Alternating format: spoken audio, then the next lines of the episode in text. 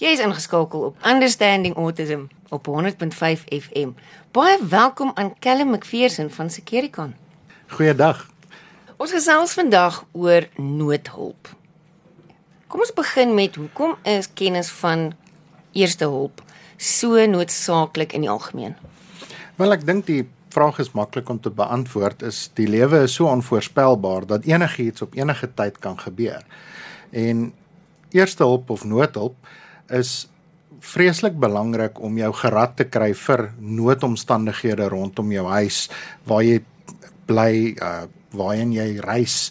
As jy op vakansie is, kan dit van toepassing wees enige plek want enigiets kan teen enige tyd gebeur. Maar spesifiek as jy kinders in die huis het.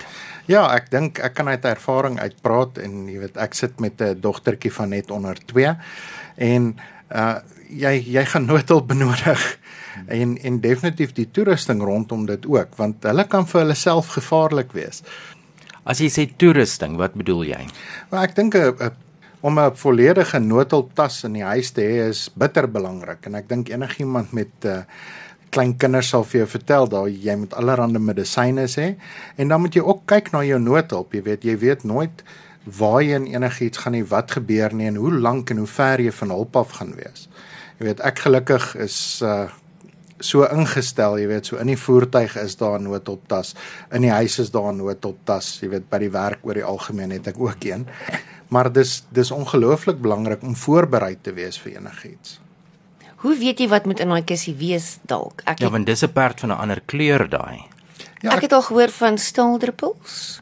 Ja, kyk, dis dis baie algemene huishoudelike produkte, iets so staaldruppels. Maar meeste van jou apteke voorsien 'n klaar toegeruste mediese noodhulptas. Jy weet met die belangrike bybehore daarin. En dan moet jy jouself die kennis gee, jy weet deur 'n noodhulpkursus te gaan doen om daai te kan gebruik. So mense kry vlakke van opleiding in noodhulp. Jy is op vlak 3. Ja, ek is. So hoe hoe begin jy? Waar ja, begin jy vir vlak 1? Jy begin met vlak 1 en vlak 1 gee vir jou regtig 'n baie breë spektrum oor die basiese goed wat jy moet weet. Um vlak 3 is bietjie meer gevorderd en dis dis baie meer vir mense, jy weet, soos ons wat reageer na na noodtoestande toe. Dis baie lekker om te hê, maar dit is 'n baie langer, meer ingewikkelde kursus en dit vereis redelik leerwerk as jy dit goed wil toepas. 'n uh, Paramedikus, wat is hy vlak? Nee, dit is dit is 'n baie hoër vlak ehm um, Ludie.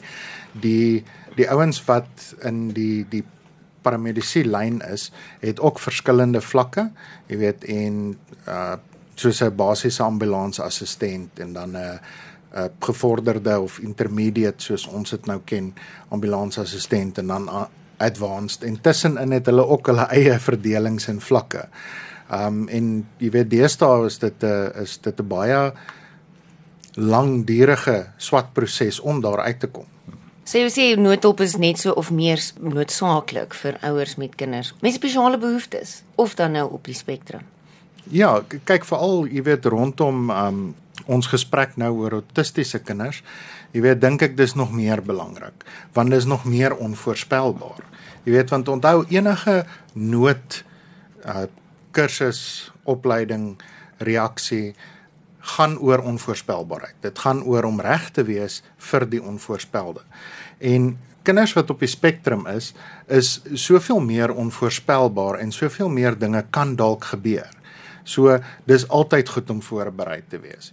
Jy weet, ongeag van wat jou kind mediese probleme het of nie, is dit baie belangrik om voorberei te wees vir enigiets. En dis wat die kursus jou ook leer, is jy hoef nie op die oomblik in 'n krisis eintlik uit te dink wat jy nou moet doen nie. Iemand het jou al hierdeur ge, gestap en gesê, as dit gebeur, doen dit. Ja, en ek dink die belangrikheid daarvan is ook dit gee jou 'n bietjie meer selfvertroue. Onthou meeste van die tyd wanneer jy in 'n noodsituasie is, is selfvertroue ongelooflik belangrik. Omdat as jy selfvertroue het, dan gaan jy dit oordra aan die pasiënt wat nou in hierdie geval die kind gaan wees. En as jy in daai situasie is, dan gaan jy goed onthou want dit is so jy doen die kursus, uh, my eerste hulp uh, vlak 1 kursus beloop 2 dae. So dis nie asof jy daarna dokter is nie. Maar dit dit gaan oor selfvertroue en dit gaan oor terwyl jy die kursus doen, vra die toepaslike goed wat jy daaruit wil kry. Jy weet, ek vat 'n voorbeeld van ons wat ons die kursusse gedoen het. Ons het die goed gevra wat vir ons belangrik is. Met ander woorde, hoe behandel ek 'n skietwond? Hoe behandel ek iemand wat in 'n ongeluk was? Um dit was vir ons belangrik omdat ons baie daarmee te doen kry. Ons word baie blootgestel daaraan. Die kursusse moet ook elke 2 jaar verfris word, jy weet om geldig te bly. En dis 'n baie goeie ding want baie dinge verander, baie maniere van dinge doen verander. As ook is dit 'n herhaling van goed doen.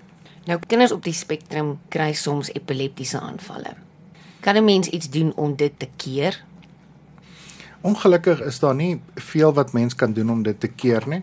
Um meeste kinders wat gediagnoseer word word uh, Epilim voorgeskryf as een van die middels wat hulle gee. Dit is hoe hulle sê 'n uh, 'n known uh, epileptic sufferer. Die die uitdaging rondom as 'n kind 'n epileptiese aanval kry is wanneer jy die persoon is wat hulp moet aanbied, is die magteloosheid. Want ongelukkig die advies wat daar is vir jou om te doen is bel die die ambulans of die paramedici en jy moet die kind lateraal kry, jy moet hom op die grond kry op sy sy. Jy wil probeer om die lugweg oop te hou soveel as moontlik. Maar jy weet daar's 'n klomp miskonsepsies rondom hierdie tipe goed. Eerstens moenie die kind vasdruk nie. Baie belangrik. Moenie probeer keer dat hulle hierdie aanval kry nie. Skuif alles weg om die kind dat hulle hulle self nie verder kan beseer nie. Sit hulle op hulle sy, probeer die lugweg oophou en een van daai ou vrou stories, jy weet wat baie belangrik is, is moet niks in hulle mond probeer druk nie. Veral nie jou vingers nie want jy gaan 'n vinger verloor. Um en dit tel vir groot mense, uh, kinders op die spektrum, enige ander kind. Uh, hierdie is uh, jy weet epilepsy 101 soos hulle sê. Die die magteloosheid wat jy daar gaan voel is jy gaan fisies niks doen nie. Jy gaan die oomblik wat jy voel of dink die kind gaan, jy weet, vir alles hulle 'n bekende leier is aan epilepsie, is daar gaan partykeer waarskuwingstekens wees, jy weet, soos gesigtrekkings en die oë mond behoort vooraf vir jou te waarsku partykeer.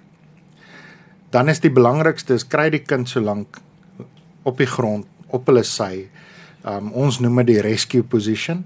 Jy weet waar die een knie op is en die een been plat is en dan hou jy hulle daar in daai posisie. Maar weer eens, moet hulle nie probeer vasdruk as dit 'n baie erge epileptiese aanval is nie, want dit baie keer, jy weet dit daar's daar's verskillende vlakke van van aanvalle ook. Maar hou hulle so stil as moontlik sonder om hulle vas te druk en probeer dan hulp kry. Dit behoort tussen 30 sekondes en 2 minute, jy weet, so aanval te wees.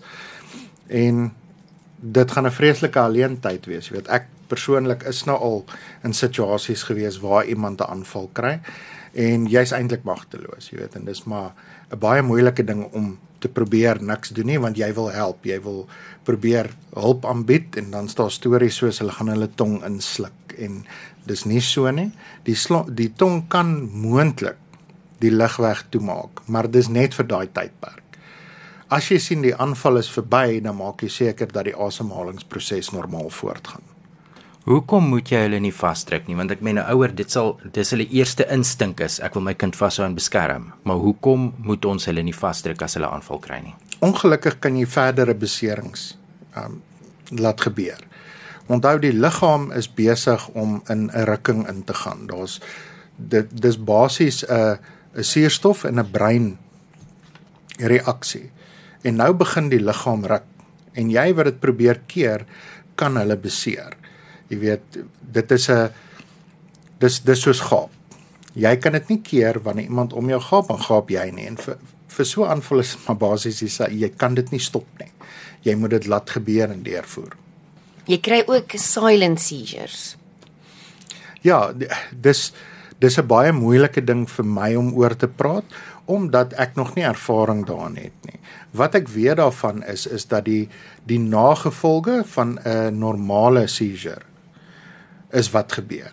So met ander woorde, as iemand 'n epileptiese aanval of 'n seizure gehad het soos ons nou praat, dan na die tyd gaan die die persoon um aggressief optree baie van die kere. dis ook baie belangrik om hulle te probeer gerusstel dan en nie met hulle verder te beklei nie. Hulle hulle besef dit nie. Hulle gaan geheue verlies hê. Hulle is baie keer ook hulle is gewoonlik ook redelik te mekaar. Ja. Dis wel van die waar die ag aggressie vandaan kom. Ja, die die die aggressie kan wees van die de mekaar. Hulle hulle gaan geheue verlies hê en iemand wat 'n silent seizure gekry het soos ons ons nou daarvan praat. Um sien jy nie 'n fisiese liggaamlike reaksie altyd nie. Maar ewe skielik is die persoon aggressief. Onthou die persoon niks nie. Um of die kind in hierdie in hierdie geval waar ons praat. En dit is belangrik om dit te kan identifiseer. Jy weet, dit help natuurlik, jy weet, as dit jou eie kind is, ken jy jou kind baie beter as wat kom ons sê dit gebeur gebeur by 'n skool. Um waar hulle nie die kind so goed ken nie. Maar as jy enigsins 'n vermoede het, is die beste kry die kind by 'n dokter so gou as moontlik. So waar doen jy die opleidingskursus YouTube? Nee. Gelukkig vir julle uh, het ons 'n opleidingsentrum wat uh, SETA goedgekeur is. So ons doen vlak 1, 2 en 3 uh, eerste hulp. As ook het ons 'n uh, ongeakkrediteerde kursus, maar 'n baie handige kursus wat ons die mini en die junior medics noem. So dit gaan oor kinders, jy weet, wat onder die ouderdom van 18 is, wat ons 'n dag vat en ons gee hulle basiese noodhulp um bewusmaking. Dit kan baie belangrik wees vir hulle om sulke opleiding te kry, ongeag of hulle boetie of sussie of nig of neef op die spektrum is, maar vir alledaagse lewe. Jy weet, daar's baie kennis wat jy so vir 'n kind kan oordra en hulle suig daai kennis verskriklik vinnig in. Jy weet, hulle is baie baie skerper as ons met leer. Watter vlak stel jy voor moet elke ouer of tot op watter vlak stel jy voor moet elke ouer gaan vir noodhulpopleiding? Ek dink vlak 1 is voldoende, Ludie. Jy weet, dis dis regtig 'n basiese as daar nood is, wat doen jy totdat daar hulp is? Ons ons is eintlik geseënd, ons hulp sit naby ons. Ons is hier in 'n stad, hier's 'n klomp ambulansdienste. Hier's 'n klomp mense met ervaring en kennis en wat kan hulp aanbied. Ons het 3 hospitale hierso in ons direkte omgewing. Ehm um, as ook 'n klomp dokters. Jy weet so hulp is naby en maklik toeganklik. So vlak 1 is meer as voldoende. Jy weet ons hoef nie 3 dae met 'n perd te gaan om hulp te kry nie. Ons gesels met Callum McPherson van Securicon oor die belangrikheid van kennis van noodhulp. Baie dankie dat jy ingekom het vandag. Ja, baie dankie vir die geleentheid en ek hoop die boodskap wat ons ten minste kan uitkry, weet is om mense voorberei en reg te kry hiervoor. Dit was Understanding Autism op 100.5 FM. Ons maak weer so volgende week, selfe plek, selfe tyd.